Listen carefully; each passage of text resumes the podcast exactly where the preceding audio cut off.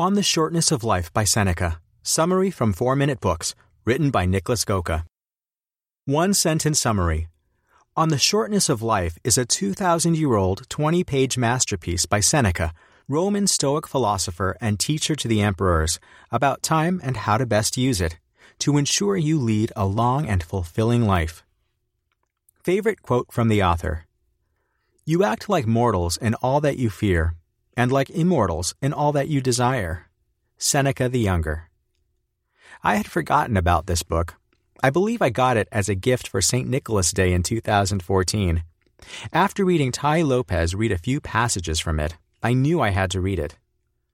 On the Shortness of Life is the definite call to action to end procrastination, and it's 2,000 years old. De Brevitate Vitae in Latin, Seneca the Younger wrote it in 49 AD as a moral essay in the form of a letter addressed to his father in law. People are frugal in guarding their personal property, but as soon as it comes to squandering time, they are the most wasteful of the one thing in which it is right to be stingy. Seneca. If we had a bank account into which $86,400 were deposited each day, with the remaining balance being deleted at 12 a.m., we'd all be sure to draw out every cent and spend it wisely. Yet we gleefully give away the 86,400 seconds we're given each day to strangers and senseless pursuits. Seneca will help us change that. Here are my three lessons from this timeless masterpiece. 1. Chasing leisure, luxury, and legacy is what makes a long life appear short. 2. You can be busy all your life without ever doing something meaningful, so beware. 3. Your ability to contemplate and appreciate life can never be taken from you, and that's what matters. I hope you're ready for a few lessons of history that have stood the test of time for ages. Tighten your time pouch. We're about to get stingy where it counts. Lesson 1 Life only seems short to those who spend it chasing leisure, luxury, and legacy. A good question to ask yourself to determine if an activity is worthwhile is this If I did this for 24 hours straight, what would it amount to? If the answer is nothing or not much, then you know it's one of the activities Seneca considers the trivialities that make life seem short when it really isn't. Three typical kinds of activities are those supposed to lead to 1 leisure. He who spends all of his workday fantasizing about the tranquility of retirement will never truly retire. 2. Luxury. He who only works for the next car, house, or vacation will always be worried about either the last one losing its touch or where the next one will be coming from. 3. Legacy. He who hopes for the grandeur of his tombstone will spend much of his life planning an event he can neither attend nor control. I'm guilty of the last one sometimes. Don't spend your life preparing for life.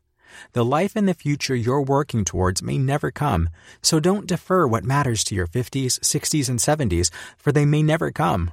To close out in Seneca's words, it is not that we have a short time to live, but that we waste a lot of it. Life is long enough, and a sufficiently generous amount has been given to us for the highest achievements if it were all well invested. But when it is wasted in heedless luxury and spent on no good activity, we are forced at last by death's final constraint to realize that it has passed away before we knew it was passing. Seneca. Lesson 2. Don't spend the voyage of your life being tossed about by wind and weather, or worse, other people's vision. A ship in harbor is safe, but that is not what ships are built for. John A. Shedd.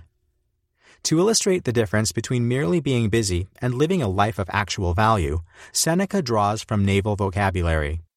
The above quote relates to giving up your comfort zone, getting out there, and living your life. Seneca remarks that how a ship fares on its journey matters too. So you must not think a man has lived long because he has white hair and wrinkles. He has not lived long, just existed long. For suppose you think that a man had had a long voyage who had been caught in a raging storm as he left harbor, and carried hither and thither and driven round and round in a circle by the rage of opposing winds. He did not have a long voyage, just a long tossing about. Seneca. The ways in which people get tossed about are plentiful. Some adjust course far too often. Some never adjust course at all. Some know they should adjust, but say they will do so later, which they never do. Worst of all, however, is to let someone else's vision be the wind behind your sails. What's the point of spending your life worried about the things that are not yours to worry about, working for someone who set sail to where you never want to go? Lesson 3. What's truly important in life can never be taken from you. Once you see past possessions, pastime, and power, Seneca says you will find peace in the fact that true self worth comes from within. You're independent and self reliant when you ground your thinking in the following two truths. 1. You will always be able to contemplate life and its deepest meanings. 2. You will always be afforded with the choice to appreciate its beauty. No other mortal can ever take these two things from you. In sickness and in health, in poverty and wealth, in good times and in bad, they will always be yours. So exercise these powers and take solace in their presence. Being offended by other people's actions and words is a choice, but so is being content. Choose the latter, and you will live, in any sense of the word, a long life. On the Shortness of Life Review On the Shortness of Life is a brilliant book. It's only 20 ish pages long, but one of the most powerful written works I've ever held in my hands. It's available for free online, but I highly recommend you get the Penguin Great Ideas edition to mark, note, keep, and remind yourself that we are not given a short life, but we make it short. And we are not ill supplied, but wasteful of it. Life is long if you know how to use it. What else can you learn from the Blinks? Who Seneca's most famous pupil was. What a great funeral really looks like.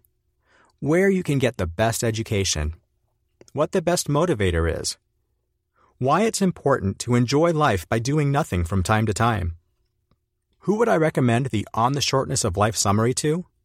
The 17 year old who's all wrapped up in who's cool and who's not in school. The 56 year old who has the second half of her life to go and only now realizes she's wasted a lot of time. And anyone who feels like their life isn't truly in their own hands.